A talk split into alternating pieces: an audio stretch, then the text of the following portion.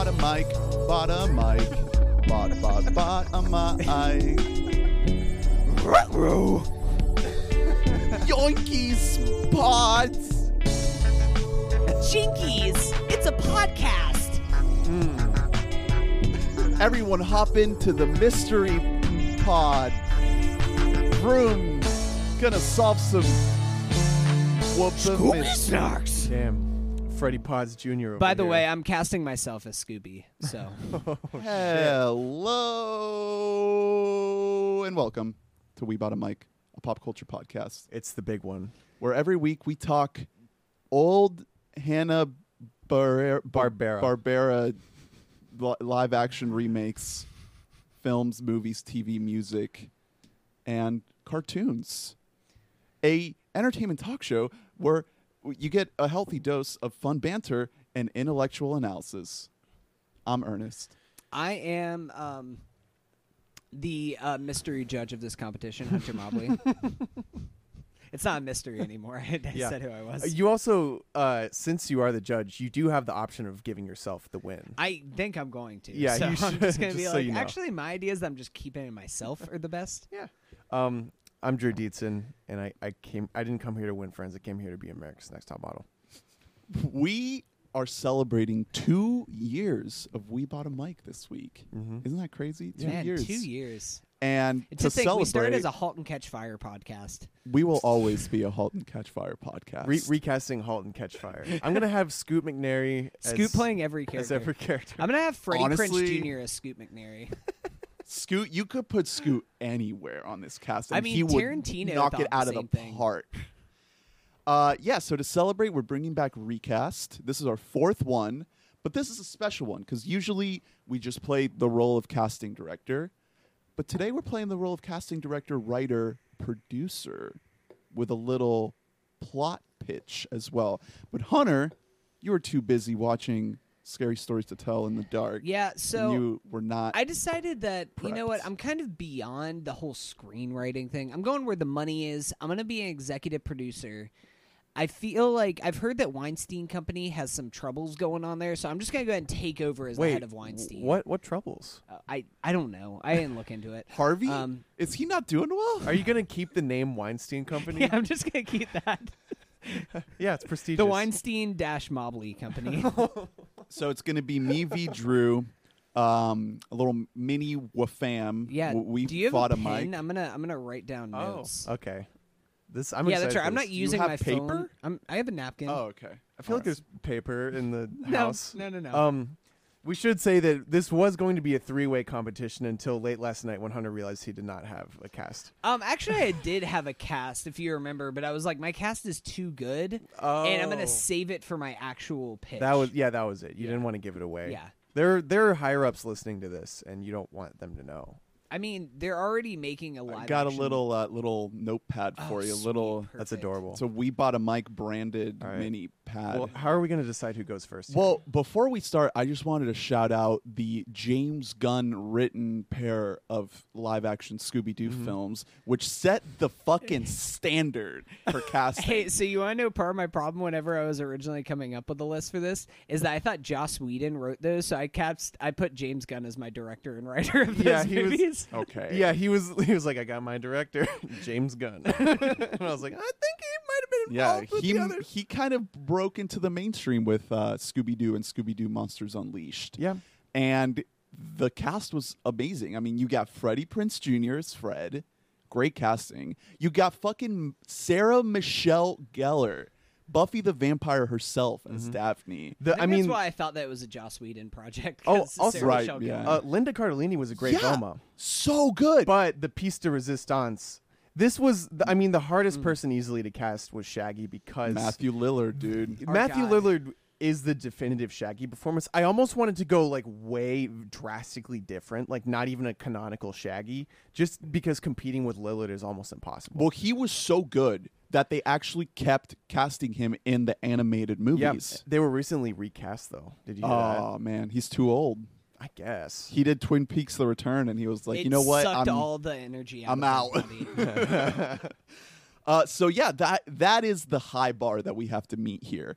So, um, I have my my my plot pitch, my characters like start to delve into the plot pitch that I have. Okay. Like describing where these characters are at, my my my frame of thinking. So, should I save those descriptions for the plot pitch or should I uh, go ahead and get into it as I say who my actors are? Well, I would say um, let's go ahead and start with. I want to. We have to assemble the cast first before we can write the movie. So I'm going to go ahead and say, first of all, pick your director or screenwriter for this, and then pitch me your. So, I hope we don't have the same answer here. I'm going for an adult take on Oh. this one. Um, think Cabin in the Woods meets Scooby Doo. So not quite like Okay. super serious, but definitely like we could go R rated here pretty easily. And my pick is Taika Waititi. That was my pick for, for my yeah, director. So, writer director Taika so Waititi. Ernie's got the lead now. and oh I my god. and I was thinking of having him play Scooby also. Um, but I decided against that. That was not my pick for Scooby. I'm gonna get into that in a second. Um, but all of the cast, they're all adults. They behave like real people. They don't behave like, you know, real uh, like cartoons or anything like that. I mean, I love the the early 2000s movies for the wackiness fest that they are, but I'm going for something a little bit more mature, a little bit more grounded. Uh, Scooby doesn't really talk much in my version, only when Shaggy gets blazed. They have hallucinatory conversations, Mm. is what I'm uh, dipping into here. Mhm. So I'm gonna stop there. I'm gonna let Drew take over here. Uh, Okay. What's what's your initial pitch So here? I did Who's helming this? I heavily considered an adult version of Scooby Doo, and because I Scooby Doo didn't mean a ton to me growing up, uh, but I talked to my girlfriend Allison, and she was dead against that. She said millions of people would be very upset if you went dark and adult with Scooby Doo, um, and honestly, that does make sense. And the fact is i don't think that that is com- like you have to do that to make a great movie i think that there is a great movie in there and i would want to see it but i wanted to do a universal scooby-doo that is better than the two live action movies because i don't think that they were as good as they should have been honestly I don't think they age well. no they're they're not the best to watch Just so you know, I'm Sony. I'm not Universal. So, um, Oh, okay yeah. shit um yeah they they the potential is clearly there for live action scooby-doo uh because scooby-doo is just a great base idea um That's kind of the biggest thing here that differentiates this recast from the other ones we've done is like there's a lot of room to play here. The other ones we've done, it's like you're either meeting the super eccentric uh, SpongeBob's or fitting the very set mold of The Office Yeah. and um, The Dark Knight. Yeah, but with Scooby Doo, I mean, there have been so many incarnations of it since like the '70s or whatever. Whenever it started, there's there have been there was a string of '90s movies uh, that were still cartoons. There was a TV show, multiple TV shows, uh, and then there were these two live action movies to play with. Um, so for the real spirit of Scooby Doo, I didn't want to abandon it entirely. I wanted to capture what made it good in the first place, and I, I wanted a Universal movie, so not a Universal Studios movie. But what I ended up going with as my director are the most universally uh, capable directors that I can think of, Lord and Miller nice. and I want them to write it as well. Obviously, uh, they are capable of making kids movies that literally everyone can enjoy. They're hot off Spider Verse. Um, they've you know they've delved into animation before. They've directed live action before. Uh, they they can essentially do it all. And as far as the spirit of Scooby Doo goes, I think that they're the best choice because I don't I didn't want to alienate people. Cool. All right, so let's get into our cast. Um, Scooby, like I said, I was considering Taika, but then I thought maybe Jermaine Clement, maybe that could be cool. And then at the very last second, I thought, no, my Scooby is gonna be Lakeith Stanfield because Okay. we're gonna use him in very sporadic scenes, very just little set scenes where Shaggy gets absolutely blasted and has like deep philosophical conversations with his dog. and it's the voice of Lakeith Stanfield just being very spaced out but also super intellectual. Can can he do silly voices? Of course he can. Is well, so the question is: Is he doing a Scooby or is he doing a Is different he voice? just doing Lakeith?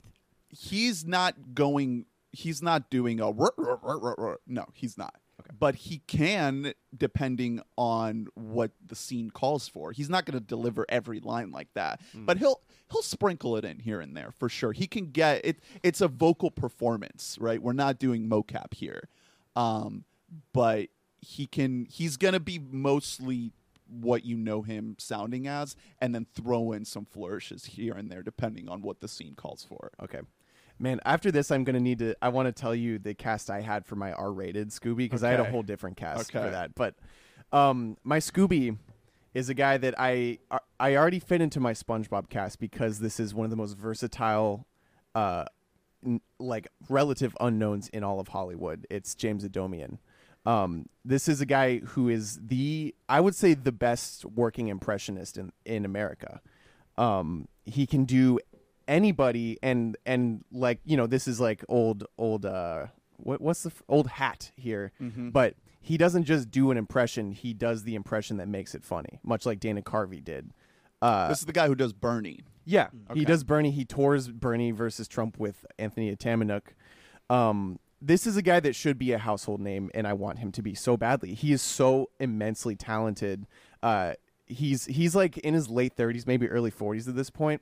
He was like second on the list to make the cast of SNL twice in his career. Uh, he thinks, you know, they apparently Lorne stole a couple of his characters that he Uh-oh. auditioned for them. He's been fucked over so many times, and uh, it's it's so frustrating. Uh, he also was coming up as a gay comedian in a time where there was not a gay comedy scene, and now there is such a flourishing one. Like I in uh, this week's catch up, I talk about Julio Torres, uh, who came up in that scene, and this is just a guy who he has all the talent in the world and like i've heard him do a scooby before as part of like a little sketch. He can do it really well. Uh i but i didn't want to just hire like whoever you know has historically voiced scooby because i don't i don't like that guy. Like the i rewatched one of the 90s uh, movies recently and it really struck me how bad Scooby's voice acting was. Like it was it was it sounded like Scooby but it was not funny. I need someone that is actually funny and that was my main priority here. So And, and he, is he going to be a major speaking part of the film, or is Um, it going to be? he's I mean he is he's Scooby Doo in my movie. Like he is talking but he is not talking as much like if you remember the two live action ones scooby doesn't talk as much as Right. the other characters do even in this series he really doesn't talk as much as the others do he, he- a lot of the time he's just there for a, a kind of like a button joke at the end of a little sequence So I did just want to uh, interject real quick here that I am upset that nobody took the low hanging fruit of having Andy Serkis as mocap. mocap, and we can treat it. Tom Hooper will be the director, and we'll treat it like cats, except dogs. Well, we should have have Well, hold on, hold on. with a- You're, am I? Oh, am I stepping on your? Oh well, shit! We'll get to it. just it. wait we're gonna Oh, get to fuck. fred soon We'll get to it. All right. So I don't want to. I don't want to jump ahead. You're gonna. Okay, You're okay, gonna, all right, you're gonna shit, bury my all right. lead. Okay. Shaggy is next. Big shoes to fill, like we said with Matthew Lillard. My mind went to Seth Rogen. My mm-hmm. mind went to Jake Johnson. You know, I- he was on my short guys, list. Stoner guys. But my pick for this very specific approach, mature approach, is Paul Dano. Paul Dano. I can see it. He he's been he's been like gross and kind of mangy before, and he can get he can get sincere he can look very scared and frightened um, let me get into a little bit of the shaggy scoob dynamic in my film they live a humble life they work at a bar slash coffee shop joint like what you see in brooklyn in new york where during the daytime it's a coffee shop and then at night it turns into a bar. People love them. They go there all the time. They got lots of regulars very loved in their neighborhood. Um, by the way, I should say now, um, before I get too into my my plot, my story takes place like years after the heyday of Mystery Inc. Like they had their their time, they had their success, and now they've all moved on and pursued other things, and they haven't done the the monster ghost bad guy thing in a while, in like a decade or so. So they've been taking it easy. They smoke tons of pot, tons of weed. Everyone loves them. They're Um, great is to this hang out PG with. thirteen or are you going full R? You, you can have weed in PG thirteen movies. We can go R here. There, depending on where the execs fall on the budget here, we can definitely go R. Um, but in my movie, they just they are chilling. They are fine. They're running this business, and in order to get them into our adventure, Fred has to come see them and convince them to to leave this very comfortable life that they have. Nice. Is Paul Dano a mute? No, no, no. like I do he's in want Little see. Miss I do want to see No. Paul Dano and Lakeith Stanfield No. doing bits together. No, Paul I'm interested Dano. by that. Paul Dano is is he is very talkative, very nice. Uh, you guys didn't see um, uh, what's it called? Escape at Dannemora, but he there's like this charismatic nature to it, mixed in with like the mad priest from There Will Be Blood. Um, eh, he he can get sincere and and emotional while still having this like Yeah. weird quirkiness to him. That's I mean that's for for your Scooby. That's a fun pick. That's Mhm. really interesting. Um, so for my Shaggy, for all my characters, I have a list that I went into casting with a list of non-negotiables that I had, list of traits that this actor just has to have. And once I was done with my list for Shaggy, there was one actor in the world who fit every single trait. Um, What are some of those traits? tall. Uh, that was a must for me. The stature, which Mm. of Shaggy, is a big part of his character. He's a tall, lanky dude. Uh, a big brown mop wasn't totally necessary, but I don't want to see a wig. You know what I mean? So a big brown mop. Uh, funny was a must because Shaggy is comic relief. This Scooby is more grounded than the cartoons, even than the live action movies were. Um, even though it's still a you know at heart a Scooby Doo movie uh, a versatile voice was very important to me. I don't need him to do a perfect Shaggy impression because that's already been done by Lillard, and I don't think And anyone's it's flawless. I don't think anybody's going to compete with that. But I needed a, a versatile, good voice that can do a lot. Um, I also needed this person to be a relative unknown. Uh, because that's what Lillard was, and that's why that worked. Because we weren't seeing like Fred is kind of a brick wall of a character anyway. So to see Freddie Prinze doing it was kind of it was great. Like I really enjoyed that. Shaggy, half the reason Lillard works so well because we were like, whoa, who the fuck is this? This is just Shaggy. Like this is just our Straight Shaggy. out of the cartoon. Yeah, there's no one else. This is Shaggy. um, so I needed that. I needed a relative unknown. And the last thing that was really vital to me was good at physical comedy, which narrowed the list down more than any of the other traits. Physical comedy is very, very hard to accomplish. Uh, I'm not saying that this guy is going to be like full on like cartoon moving, but th- he needs to be able to convey humor through his body. Uh, the only person that fits all of those criteria is a guy named Mike Hanford. you familiar, Hunter? Oh yeah, Yeah. Mike bang Hanford bang boy. of oh yeah yeah he's on comedy bang bang a lot he plays john lennon on that podcast he is a member of founding member of the birthday boys this is how i know he's good at physical comedy because he is the goofy one of that sketch troupe um, he's tall he's lanky he has a big brown mop his voice is hilarious i love this dude's voice um, and on top of all that he's just one of those guys who got through uh, like he had a moment much like Adomian where he was getting audition calls for a lot of stuff and he just never quite got the one. Uh, and I think he's more than capable of being discovered in this movie. You're He giving, does. He you're does some- look like Shaggy. Yeah, yeah. He looks like Shaggy and our friend of the pod, Greg, had a baby. Uh, you're giving you're giving guys big breaks here. These are the only two actually. Okay. And that's that's why I wanted I wanted uh, two people that are like more than qualified. Like these guys are overqualified for these parts. Uh, I don't know if you guys watched the Birthday Boys sketch show, but it was truly a great show. There was one I like him. I am Lennon. curious. What kind of a, are you pitching? A PG, a PG thirteen? What it's is your- PG. It's Lord and Miller. Okay. A PG, literally for everyone. Not uh, and it has the vibe of like a Spider Verse or like any of their other movies. It has a self awareness to it. Like it's not just like a very earnest.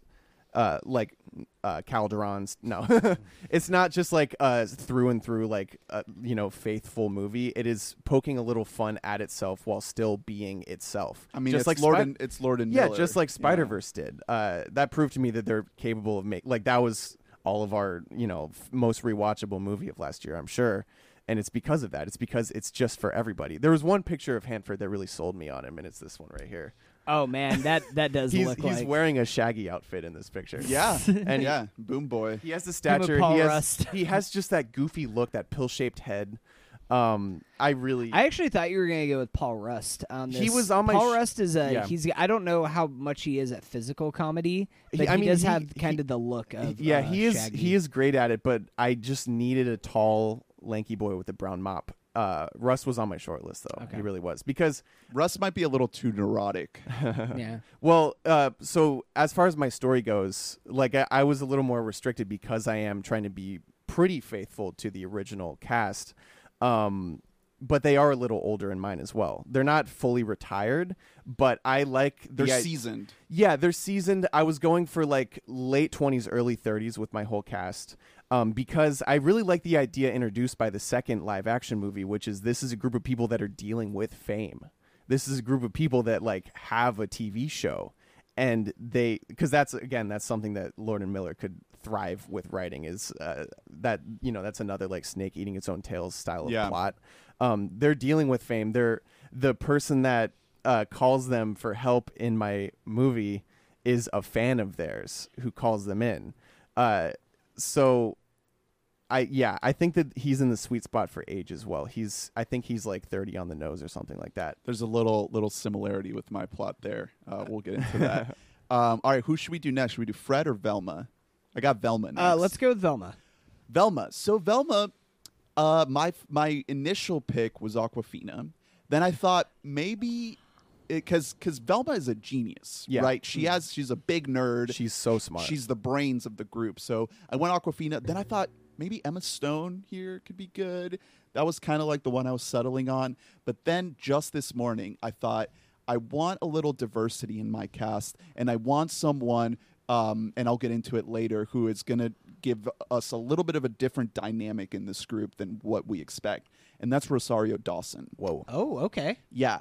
My Velma in this story is super successful. She's a chemical engineer. She's worked on medical cures and renewable energy solutions. She doesn't need the group anymore. She is fine in her career. She had her fun in her youth, and now as an adult, she is like super, super genius level successful, Yeah. working on big world solving shit but part of her misses her friends a little bit and she had she misses the good times that they had so there's this like little personal sliver of her that still has this nostalgic pull to the mystery gang Okay. um, so rosario dawson That's that's really interesting. I, I also I have a similar dynamic with my character. Um, for my movie, I want Velma to be the leader of the pack because she should have been all along. Essentially, Fred is kind of the de facto leader just because he is white man He's yeah, he's big, he's blind, he's attractive, he's like seemingly fearless. Velma is actually smart and good at solving mysteries more so than Fred. Fred and Daphne are also pretty smart. They're just also like vain. Uh, common misconception about those characters. But uh, my list of non-negotiables for Velma were uh, I I did need someone who was short and kind of round faced, just because that's so signature of Velma.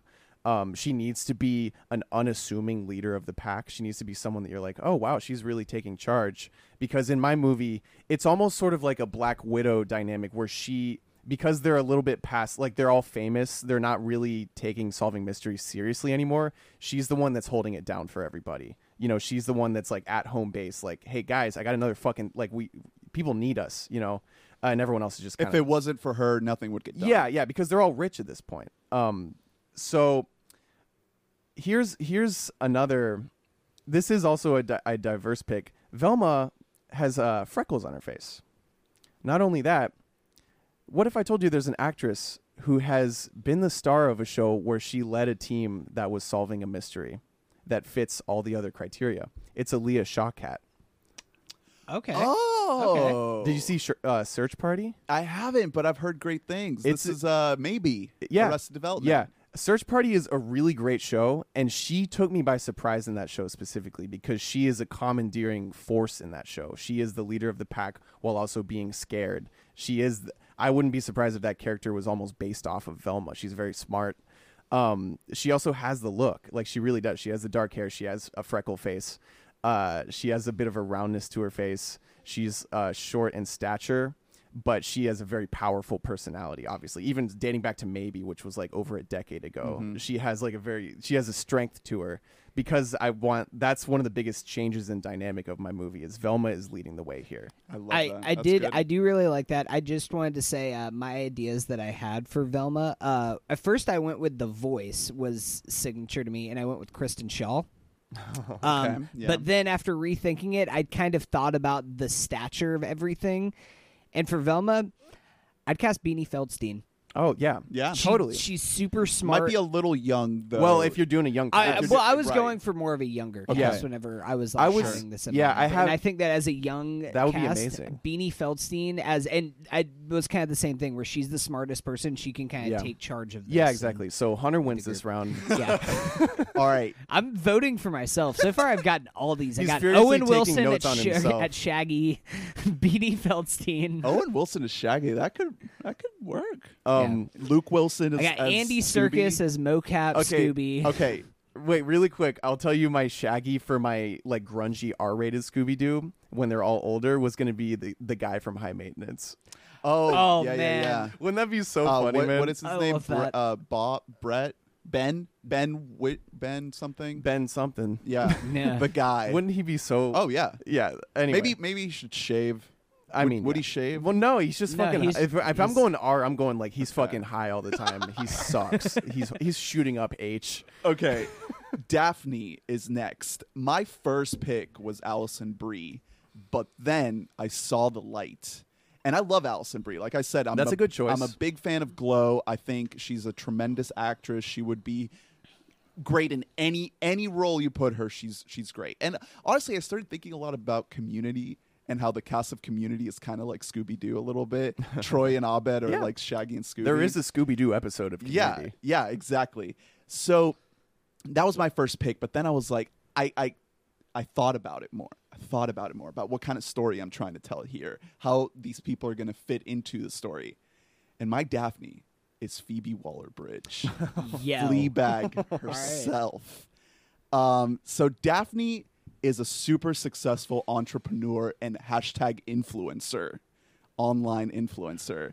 Um, she took her time at, at Mystery Inc. and just blew it up to a whole brand, uh, a self brand, uh, to stratospheric levels. And she created merch and online content.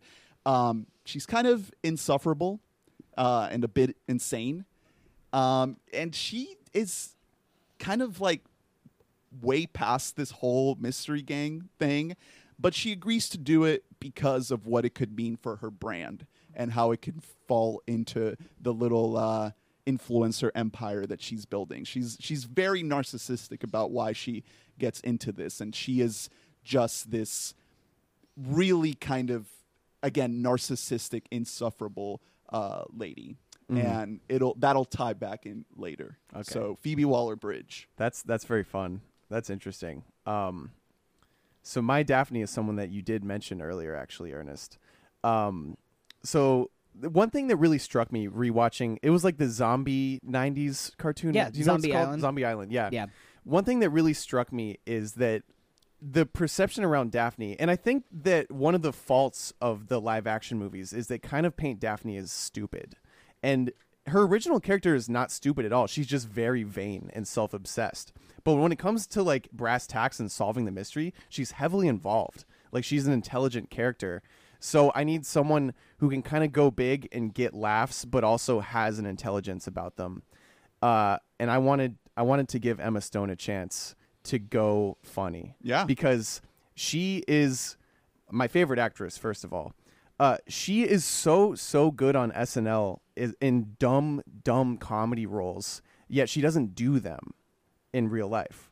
Uh, she is more she than did it capable. a little bit in the favorite. Yeah, that and was in La La Land. Like yeah slivers. I mean, she's definitely dabbled. I mean, earlier in career, she had comedies, but she mostly played like the straight woman, like you know the protagonist who's the least crazy out of anyone. But she is so capable of humor. Uh, she is literally allowed to go on SNL when she has nothing to plug, which is th- she's maybe one of five humans alive who is allowed to do that. She is that good at comedy.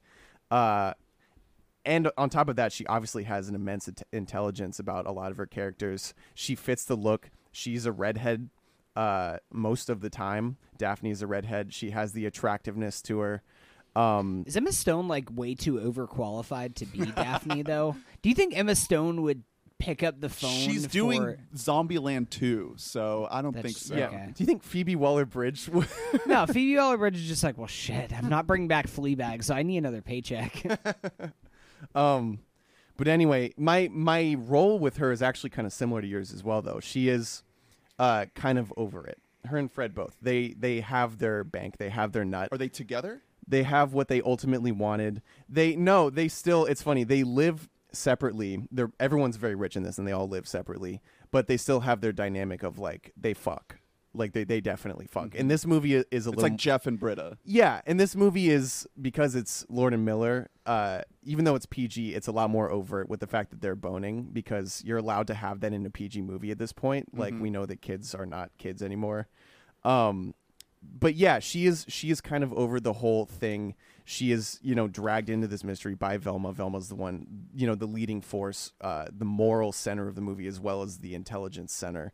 Um, but yeah, I think that Emma Stone, I want to give her a chance to just knock a comedic role out of the park at this point in her career because she did with The Favorite, but that wasn't a widely seen movie. And that was like a niche comedy role. This is even easier for Emma Stone. I think she And also, that's a Yorgos Lanthimos. Yeah, film, that's so yeah. very different. Yeah, I, I really think she has been criminally underutilized in the realm of comedy.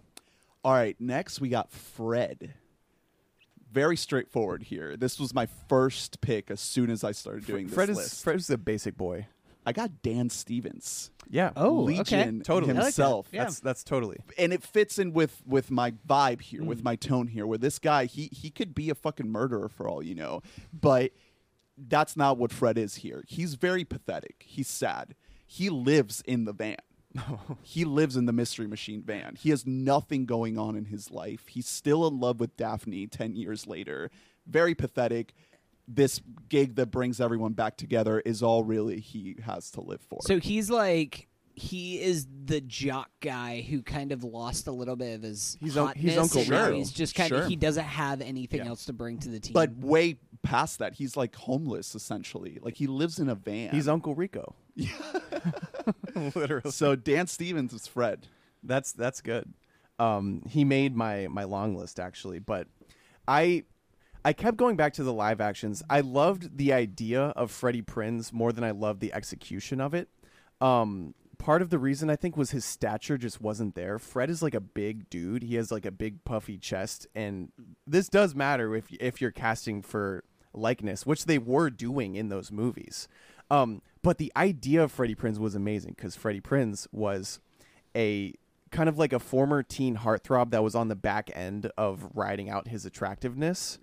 Um, Zac Efron, Whoa. Oh, okay. Okay. Because in my movie, uh, kind of similar to you, Fred is not on top of the world anymore. But in my movie, he doesn't know it. He doesn't know that he's a joke. He doesn't know that they don't respect him, and he's in denial. a he's yeah he's still trying to call all the shots in my movie but everyone is just like shut up because that's that's the vibe i get off of zach it's it's the same the list of non-negotiables is fully filled out attractive manly a strong jaw but also has this sort of inherent like femininity and like vainness to him Zach has that for me, where like you, like he's so good looking, but you just look at him, and you're like, I don't fully buy that guy. I'm not all in on Zach. You know, like who's all in on Zach? Um, so I, I think that that would work perfectly because, unlike needing my Shaggy to be an unknown, having a Fred whose real life actor kind of reflects how I want his character to be, I think is perfect. And I think that's Sure. what I think that's what they were going for in the live action movies. I too. think that um one person you could throw in here, although uh, I don't think that he would be okay with it because he always wants to paint himself in the best kind of like in the best kind of light. Uh, be the Rock. the Rock you could have in there as like this beefy dude, but just kind of make him where he still thinks that he is the shit, but everybody else is just like, He's O- too okay, beefy. Dwayne. Like, all right, no, but that's You- his whole you're- thing Are you is gonna that put? Are you gonna put him in an ascot? I'm saying that yes. I'm saying, and that's the thing is that like he just he's past his prime, and so he thinks that he's still like this hot jock boy, but he just keeps lifting weights. He's turned to just He's going like stupid as shit. he's turned to being like full workout like meathead. He's a, he's a in order to- primatologist. He's named Davis. Okay, so I have. but I don't think The Rock would agree to just having people dunk on him for Right. two hours. I have two more people on my cast list. I have a Same. villain and an ally. Um, but before we get to that, let's just recap. Scooby, I have Lakeith Stanfield. Shaggy, I have Paul Dano. Velma, I have Rosario Dawson. Daphne, Phoebe Waller Bridge. Fred, Dan Stevens. Okay. Velma, my leader of the pack, Alia Shawkat. Kind of a break for her, but also she's more recognizable than like Mike Hanford. That's for sure. Uh, Fred, Zac Efron, uh, Shaggy, Mike Hanford, Daphne, Emma Stone, and I. Yeah, I have four more people to cast also. So you Oh. can you can go ahead with yours. Okay, so I'll just get into my plot now because I'll weave these two people into the plot. So, my story begins with our ally, played by Kumail Nanjiani. He's a realtor. In fact, he's the ghost realtor from Nathan for You. From Nathan for you. He believes that there are ghosts in the homes that he's been selling. And he wants it taken care of. He doesn't want to sell haunted homes. So he's hired Andy Serkis as an exorcist. and Andy Serkis has been trying for like a year to exorcise these homes, and he has failed. Mm-hmm. No, nothing has come of it. Ridding, trying to rid these these homes of ghosts. He is absolutely baffled when Kumail brings up the idea of bringing back the Mystery Incorporated gang to help him out. He's like, "What? I don't fucking need them. I'm a fucking exorcist. These are they're jokes. They're has-beens." so he thinks he's still got this. Serkis does. But Kumail reaches out to them anyway in hopes of reliving a little bit of his own childhood when he was a kid and he looked up to these people uh, and their their their prime and their heyday and their glory days. So it plays out as you think. The gang gets together. Fred has to convince uh, Shaggy and Scooby to do it. Um, Velma does it just because she's so nostalgic for it.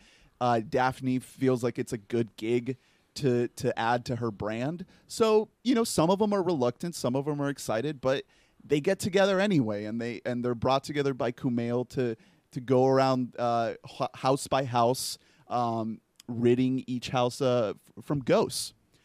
Um, so we get into our hijinks, you know, Taika Waititi uh, doing his thing, wackiness, cool, funny sequences, uh, snappy directing with a little bit of of, uh, of drama thrown in there. Um, the co- the ghosts have to be chased and caught, and you think it's, of course, going to be Andy Serkis behind everything, pulling all the strings, but in fact, it's actually Kumail because he's obsessed with the gang super over mega obsessed and he wants them to be trapped in a state of always hunting ghosts forever for his own pleasure and enjoyment never escaping forever trapped and he's gone as far as to trick Velma into giving him a special serum that will open up a portal to the ghost dimension so we're going full Thor Ragnarok In- crazy psychedelic shit in the third act of this thing. Okay. Um, to the point where now that we know that Serkis isn't the real bad guy, he has to end up teaming up with the team and ends up having to sacrifice himself to close the portal and defeat Kumail. So in the end, the gang are all friends again after years and years and years apart.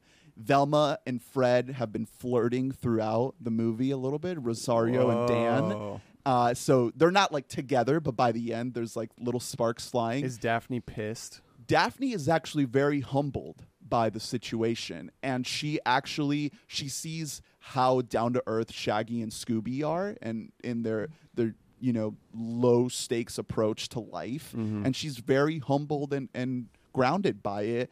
Um, and she decides to rethink things and and you know rethink her priorities. Um, so that's that's my pitch Nice. there for uh, Scooby Doo, written and directed by Taika Waititi. Nice. Taika was my second choice for a director, and it was actually his choice too. Yeah, Okay. we were talking about it last night. Um, so here's my movie. Uh, it, we start off with a very Spider Verse esque. Uh, so let's go th- through this one more time, you know, because we all know the Scooby Doo story, but we need to know what this Scooby Doo story is, like how where things are in this universe. Um, so we find out these people, like this cast of mystery team, has been working together since high school. They've been famous since high school. Um, they had like you know they had like a TV show about them that spawned. Eventually, there was a cartoon that kind of mimicked their real life hijinks. You know that turned into movies. They all became very rich, uh, and now they all kind of are not super into it anymore. Like I said, Velma, Alia Shawkat, is she doesn't like all that noise. That's not what she got into this for. She got into this to help people. And so she is essentially like a PI almost. Like she is running an investigation agency. She's extremely rich. She has a lot of resources. She really doesn't work with the other of the gang very often because they're just not very interested in it. These aren't people who you would think would want to solve mysteries like any anyone else in this crew. Um, uh, Shaggy and Scoob are just kind of laying low. They- They're loving life. They're you know they're living in a mansion. They have all the food in the world. Like they're just they're fat almost. I need I need Mike Hanford to gain like fifty pounds. The dog can barely walk; he has to drag himself. yeah, around. he's waddling. James Adomian is just going full like bleh, like gross. Um, Daphne is loving being a celebrity. She is actually just full time actress. She is acting in other movies. She is a you know she has transitioned her career into that. She's not doing great though. She's mostly doing TV roles. Uh, I, I I had a vision of like seeing her like in a Law and Order as like the thankless role of like the one like she sees a, a dead body, you know, or something, and she screams and like that's her big, that's her big thing for the year because at this point she's like 32 or whatever, and like actresses just get thrown away. Um, Fred has a reality show. He doesn't realize what a joke he is, but he he is the only one that's still like like just basking in, in the spotlight. And he thinks that he's on top of the world but he has a really trashy reality show. And it's the kind that it's almost like any reality show like the bachelor where like the people on it might think that you watch it because you love it but you really hate watch it because you hate him you know? And he does not realize that. He doesn't realize that his fandom is largely ironic.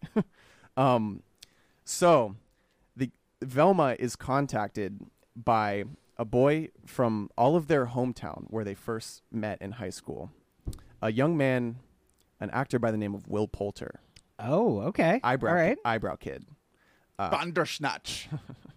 Somehow he has a Cockney accent. No. They're contacted by him.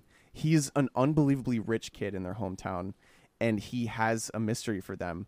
And he's very upfront. He's like, I'm a I'm a massive fan of you guys. Like I seriously like I grew up watching you and when I saw that like when I saw this crazy shit happening in my house, like you were the you were the only people I would trust because the cops aren't listening to us. He thinks that, you know, their place is haunted or whatever, or someone's trying to kill them.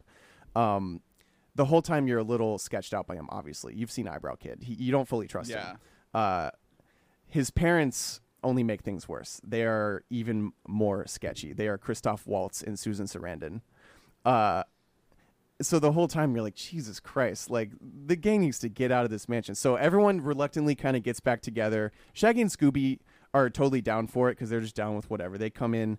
Uh, Daphne is into it because Fred's reality show crew is going to shoot it. So the whole time they're being followed by reality show cameras, uh, and that's uh, that again feeds into the joke of Fred playing the leader while just being an absolute joke the whole time. Like he's literally being filmed as if he's a protagonist. Meanwhile, like he's not actually doing anything. Um, and I think seeing Zac Efron do that would be Yeah. really funny. Um, you haven't seen the Beach Bum, but his character in that is just like That's what I'm picturing for this version of Yeah. Zac. This is going to be the next version of Zac Efron. Yeah. like so unaware. Yeah, he so just unassuming. he Yeah. just couldn't know. Um, but he's playing it serious. Like that's why I didn't want to get a full on comedic actor for this because I don't want someone like that is knows it's funny. I want this guy to not know that he's a joke. So the reality show crew is following them. This guy, like, they're the richest family in this town. They're they. This is a mansion movie. It's like a, a bottle movie where it's like a classic Scooby Doo episode. They are in the mansion for the majority of this movie. It's fucking huge. Um, the parents are being very sketchy. Along the way, they're actually getting the help of the mansion's security guard, uh, Brian Tyree Henry. Is that what his name is? Yeah. Yeah. Brian Tyree Henry is the security guard of this mansion, and the whole time he kind of plays as a bit of comic relief of like, like kind of calling out what everyone's thinking, which is like this is really like you should maybe look into the people living in this house. like it seems like things are going on with them. I don't trust them. I'm their security guard, et cetera, et cetera.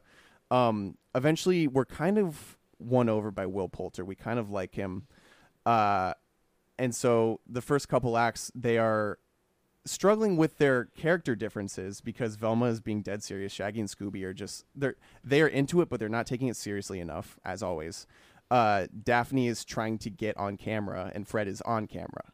Uh, so they're doing a sloppy job of solving the mystery, basically, which is honestly they usually do a pretty pretty sloppy job until the third act.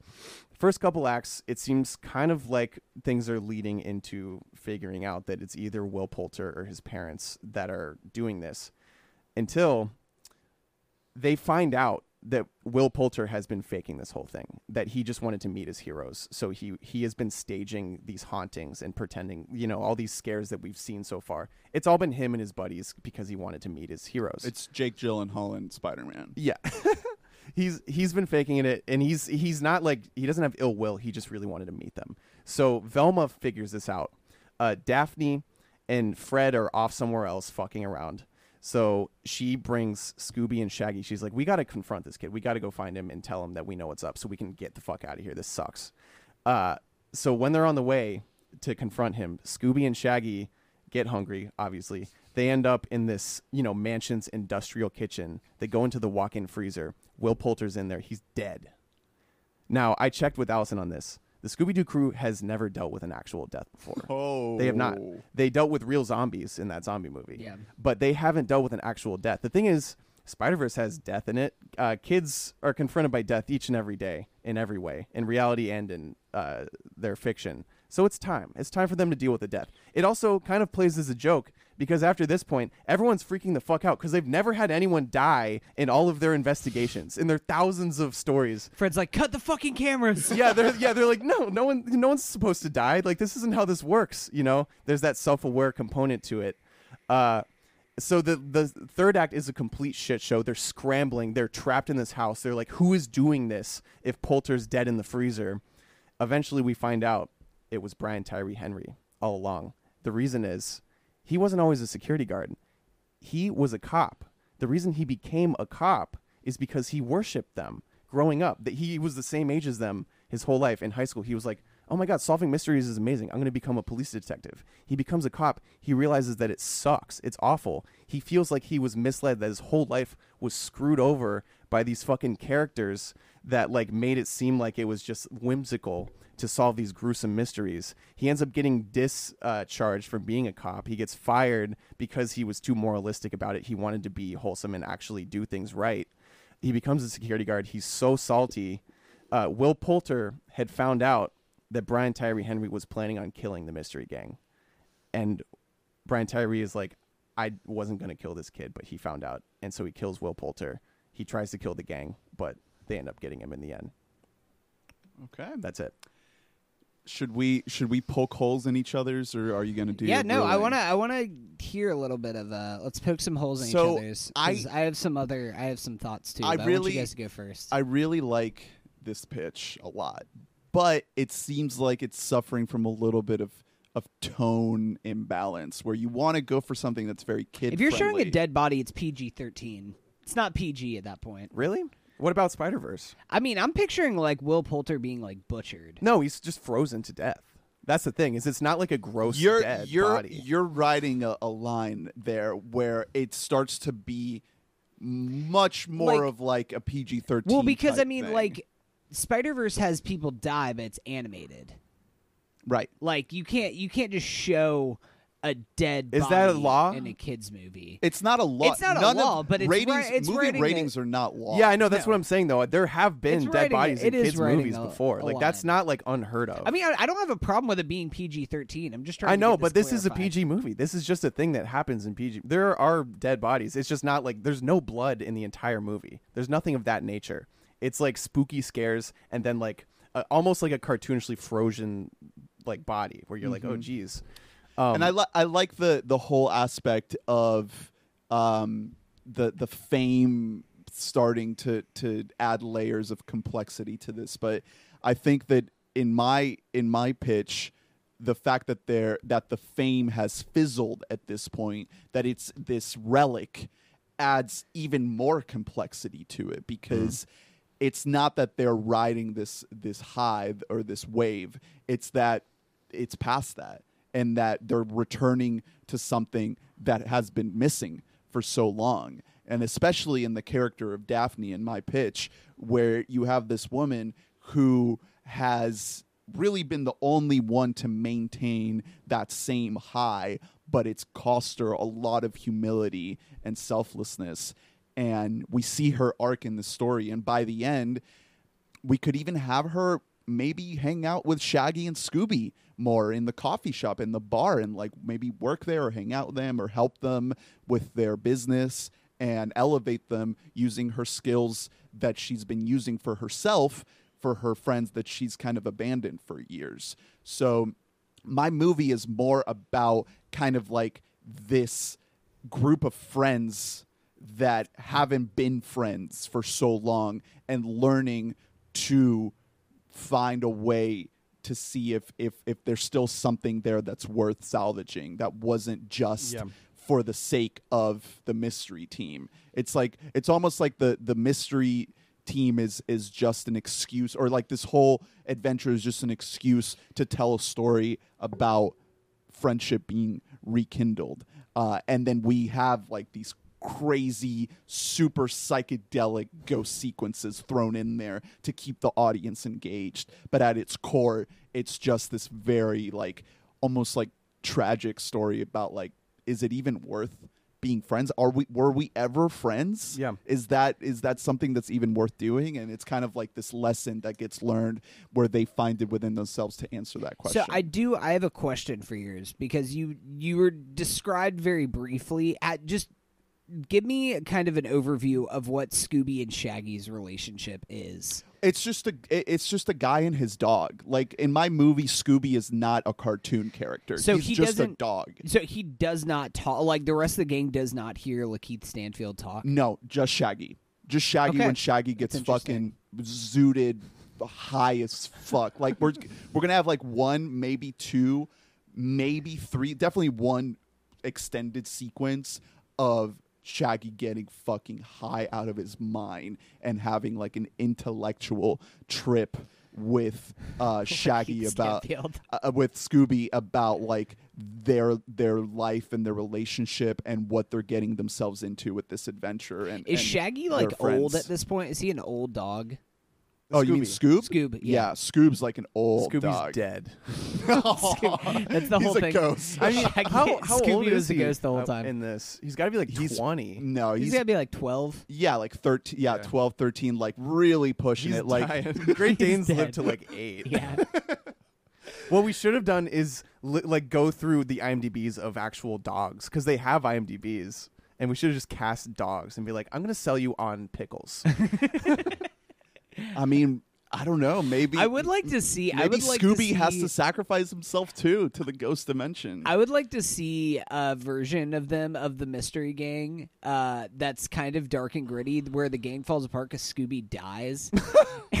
that's I guess that's the sequel. it's like I I like your idea a lot, um, but I I didn't go with it be, for that reason because I I don't know. I think Lord and Miller in Spider Verse. I think they prove that you don't have to go uh full on adult mode and full on changing everything to change enough and to make it fresh and to make it universal. Can I? Uh, I wanted to pitch you guys one thing. Maybe like Lord and Miller a little bit too uh, light for this, but I almost feel like Lord and Miller would be a better director for your pitch, Ernest, and Taika would be a better pitch for your pitch. I could Could see be? that. I mean, I mean, you, you, some of the things that you're describing seem very Spider Versey with some of the aesthetics that you're going for the with psychedelic, the psychedelia. Yeah, but I I really want my movie to have like You want to have like drama and, and gravitas to it. And I want to venture into like some traumatizing shit uh, with I mean we could show we could show some really graphic things going on with these these ghost attacks. You know, we could see people like fucking dismembered if we wanted All right, to. Drew, you poke some holes in Ernest. All right. Ernest pitch. I frankly, I just I want kids to be able to go to this movie. Because it's a Scooby Doo. Yeah, this Yeah. is a Scooby Doo movie, and I think that there is plenty of depth to be had without making it full on adult mode. While that I would still love to see that movie personally, you know. Uh, and this movie, I I think that there are like a lot of character struggles. I didn't get super deep into it, but uh, there are arcs happening here because they are kind of separated. And by the end, they are relatively more together, but they're more at peace with the fact that they're not best friends anymore. But uh, one of the main things I wanted to do at the end is I wanted Daphne to end up working with Velma because Daphne is kind of having a sad life. She's like, like I said, she's like on Law and Order. Her star is fading. Um, Fred, I'm fine with him like keeping a reality show. um, but yeah, I I like the idea of them kind of coming to terms with the fact that this is how things shook out, and now maybe they're all trying to figure out what they're meant to do, uh, post fame. Uh, but yeah, overall, I just I want this to be a Scooby Doo movie, and I played a lot because it frees up your casting choices a lot if you're really messing with stuff, like if you're really going for it and changing things up. But I wanted uh, I didn't want to do that because to me I wouldn't care that much because like I said th- these movies weren't religion to me as a kid. Um, but they were to a lot of lot a lot of people and um, I think that there are still stories to be told in this framework because if I'm honest another thing that struck me about those 90s movies is that they're pretty bad like in retrospect. They're Are you talking about the animated ones? yeah, like the the jokes are horrible. The voice acting is honestly pretty rough. Um, the stories aren't that great, and I think that there is more potential because other than that, we have two live action movies that, like I said, kind of disappointed me, and then we have like a '70s TV series. So, I I think that this is this is a gang, a group that is so iconic yet never reached their full potential in my mind, and I want them. I want this group that we know to reach that potential. Okay, so I have a question to pose to both of you. It's a two part question. One, where do you guys lie on spookiness, on the element of spooky to the element of horror that you want to put in this movie? And also, pitch me your budget for this movie. Well, I would go. Ballpark. I would go Ballpark. almost full horror Okay. with mine because I want it. I don't want to trick people with the marketing for this movie. I don't want them to think that they can bring their kids to this. I want it to be very straightforward. Like this is a mature take on this story that we haven't seen before. Like there's gonna be some crazy ghost shit going on Yeah. that is gonna blow your fucking brains out. Um, budget wise, I'm I'm dealing with some semi big actors. I'm not dealing with stars. You know, I think maybe the biggest star in my whole cast is Probably Rosario. eh, not even her. I think maybe Andy Serkis or Kumail, but they're both going to be very minimal parts. Of the main cast, maybe Phoebe Waller Bridge. No, but she's not even. No, see, even- see, I don't have any stars in mind. So the mm. budget of my film will go more towards like the set design and the visual effects and the, the production value. So I could definitely make this for under a hundred million. I could go eighty million, which is a rare thing to see. It's a Yeah. rare thing to see. I mean, this it would be difficult to get this one in the theaters. It might be something that you see on Netflix Yeah. um, more more than likely. But it would give Taika the opportunity to really dig in to that like super uh, near horror thing. I mean, this is not going to be a, a straight up horror movie. Like, there's still going to be comedy and and and drama and action thrown in there, as Taika does so well. You know, blending all, all these genres together. Uh, but yeah, definitely right under the hundred million mark for sure. Yeah, I'm. Yeah, I'm in that same ballpark. Uh, my actors are going to cost a little bit more than yours. Um, you know, I have my three that'll be relatively cheap, and then I have my supporting cast. Even though they're like, like you know, they're going to be there for a few days each. Like Christoph Waltz and Susan Sarandon, they're not going to be there for more than two days. Right. But they still cost money. However, most of the movie is in one set. It's in one mansion. Uh, so the set design is actually a lot cheaper. Uh, so I could probably do in like the 80 range, maybe even lower 70. Um, Lord and Miller costs a lot of money these days. They're a hot commodity. Yeah. if you haven't heard of them, um, love Solo. That's my favorite movie of theirs. Um, The the budget for 22 Jump Street was 84. Yeah, like that's what we're looking at because this about is right. live Okay. action, and that movie has big time action set pieces, and I really like, I love what they do with action direction in the Jump Street movies because the comedy is always uh, at the forefront. It's not always coming first because there are even there are a few scares in those movies, but I yeah I like the idea of a Scooby Doo that is actually truly funny, because James Gunn definitely So stretches- you're leaning more into the spooky, funny side than the horror. yes, this is at its core, it is a comedy for everyone. But I mean, Spider Verse really set a tone for me in terms of like, l- like adding depth and like true fear to children's movies. There are some horrifying moments of Spider Verse, and there are there is like death and dead bodies. Uh, and that's why I think we could still do PG because there's not a single weapon in my movie. Like there's there are no weapons, no blood, no murders, just a a, body. Yeah. Here's a quick tidbit: the first Scooby Doo movie had a budget of also 84 million, but Yeah. the sequel, 25. Oh, what Yes. happened there? Really ripped the Well, rug out under the them. sequel looks like shit. Yeah, but they still brought back the whole cast. I still stand by Monsters Unleashed. I think it's a fun movie. Anyway, uh, yeah, I think where we're really cut, where we're saving our money is on the set because we're we're trapped in a mansion, and also I love the idea of that. I love the old school Scooby episodes where they're stuck in a house. Those were the scariest for me. It adds a lot of fear to what I also want to be a pretty goofy, silly, funny movie. It's still gonna be scary. It's gonna be a dark, uh, claustrophobic setting. so you're gonna have them kind of going from different houses. I'm assuming there's gonna be some kind of a lab scene where they have this portal to a ghost dimension. yeah, I mean, Velma has the whole gear that she brings with her, you know, in the in the van. Uh, where I don't think that that's what chemical engineers do. I don't think they open portals to ghost realms. Just gonna just gonna point that out there. No, It's no, no. not a- she's not. O- she's not opening a portal. She is. She gets tricked into developing a special serum to power the portal that Kumail uh, has been uh, working on for s- quite some time now. It's it's part of his overall big plan. yeah, I like how we both have the same thing. Where like the guy you think that is the ally is. I, the- That's just a classic Scooby Yeah, it Doo. is. I'm glad that y'all that y'all both had that. We uh we got to have your ruling because you got to go see uh, Apocalypse Now. So we got to wrap it up. All right. Well, this one is tough for me because I I'm I'm pretty split on my opinion for this one. So I'm just kind of gonna break it down the categories. The cast.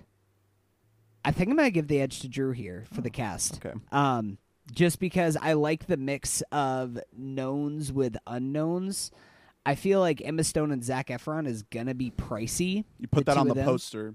Yeah. that's that's the head poster, but you are missing on Shaggy and Scooby, which are the two, or at least not missing. I love both of those guys, but those aren't notable names that bring you out to the theater as yeah. Mike Hanford. I like the idea of giving somebody a shot then. But then you Um, walk away from the movie. You're like And you're that like, guy's this just guy's a star. Shaggy, and then the rest of his career is fucked.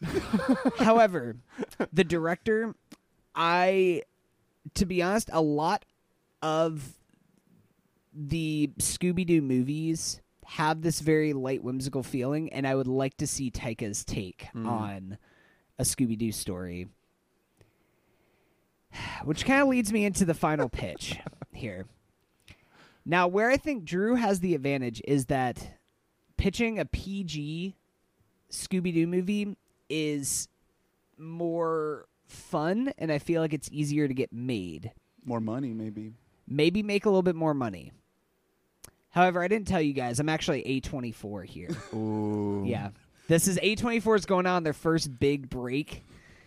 I'm Getting neon into the features IP right now. and I would just be more interested in seeing Ernest's version of a dark, a darker version of the Scooby Doo franchise. So I'm gonna go with Ernest here for the All winner. right. I, I like both of these. I really I would see The both of crowd these goes movies. wild. I just what gave me the edge is that as much I love I did I do love the Scooby Doo movies, but we have kind of seen this version. You're pitching a better version of the live action movies that we've seen before, which I like. I want one that's yeah actually good. I like I, I like that idea, but I like going somewhere completely different. And also at this point, I don't think that kids have nostalgia for Scooby Doo.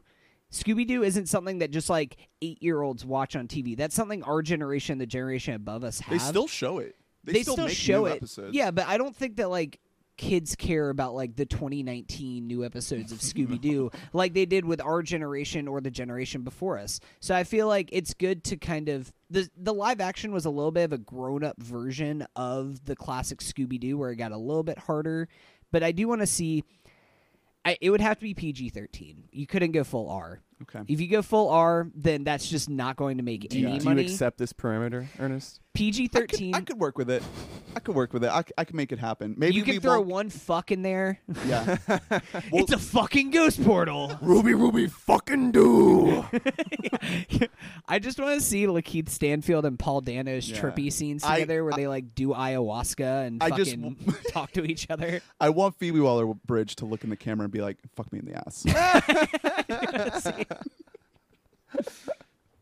That's fun. I will say, I I did know that casting like a more straightforward Scooby Doo was ultimately riskier for the purposes of this, even if it's less risky for getting a movie made, just because it limits, like it severely limits. The I mean, cast, if to know? be honest, if I was a true blue movie producer, I would probably pick yours Yeah. over mine. But being as a uh, a creator of content like I am, um, I like to pick no, I no, like I respect the choice because you had a great pitch, but uh, but fuck you.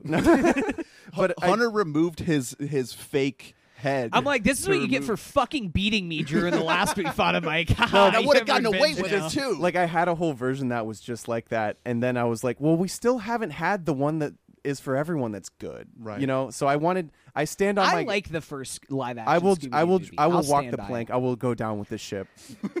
I'll put up. Uh, there will be no white you flag. don't you don't need an executive for this. Just just go and make it. Just it, self man. fund it. Just take out a few credit cards to get 80 mil. Call up Emma Stone and be like, Few yes, I credit got cards. this idea.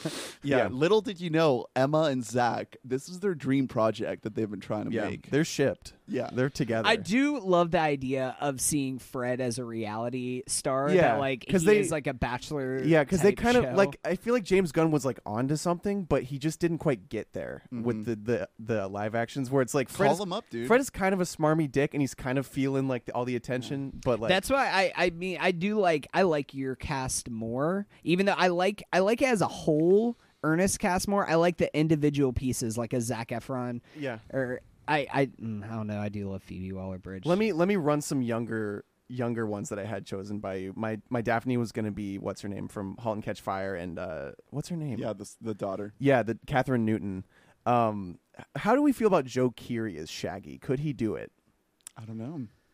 I don't know. He could do it. I Oh, think he could do it. Because ultimately, I went with an older cast because I like I started with my cast and I was like, all right, the older just works better. I have to go with an older story because I couldn't pick a Shaggy. Like I don't like uh, most young actors. Like I'm. You, this is no. Oh, Joe Keery is uh, Stranger Things guy. Yeah, Steve yeah, from he'd Stran- be great. because he d- has the mop and Yeah. I like him, but could he be Shaggy? I don't really know. Of course, Um, he's a great actor. he yeah he was I could shortlisted for that him. definitely. Chalamet is Shaggy. Armie Hammer is Whoa. Fred. Ew. I mean, yeah, definitely. That makes sense as like a guy who thinks he's Yeah. A list, but he's really B list. Yeah. All right, Armie. we we got to wrap it up because Hunter has to go see uh, Apocalypse Now: The Final Cut, which we will talk about next week on the show. So stick around for that. Thanks for listening. You can send us more suggestions for recast at uh, Twitter at We Bought a Mic or uh, We Bought a Mic at gmail.com. I really love these. Oh, recasts. it's so Yeah, fun. They're really fun. So fun. Yeah. So uh, let us know what you thought. Let us know your picks if you have any Yeah. ideas for what would be good for Yeah. uh, either Scooby Doo or maybe something else that, that you'd like to hear. yeah, that we should do because ultimately podcasts are pointless unless somebody wins. Right. The podcast. Yeah, it's it's a I've never felt a rush. That's why I, I, sat when this I one out. Is that I just win every week on the pod. So like, I just Yeah. need to give one of you guys, a Regardless of competition, Yeah, you're winning. yeah. all right. Thanks for listening. Uh, follow us all on Twitter and Letterboxd. All those links are below. Um, thanks for listening. We have some great other great stuff coming at you, like the retcon episode. Make sure you listen to Ch- uh, Catch Up, Mm-hmm. and uh, yeah, leave us a review, iTunes, wherever you listen. If you think I got it wrong, let us know. yeah, if you have a different ruling based on the, the Harvey, pitch. if you want to weigh in on oh this. Oh boy, Christoph All right. Waltz. We gotta go. thanks for listening. We love you. Bye bye. Bye. Scooby Dooby Doo. Scooby Dooby Doo, where are you? We got some work to do now. Scooby Dooby Doo, where are you? We need some help from you now. Come on, Scooby Doo, I see you. Pretending we got.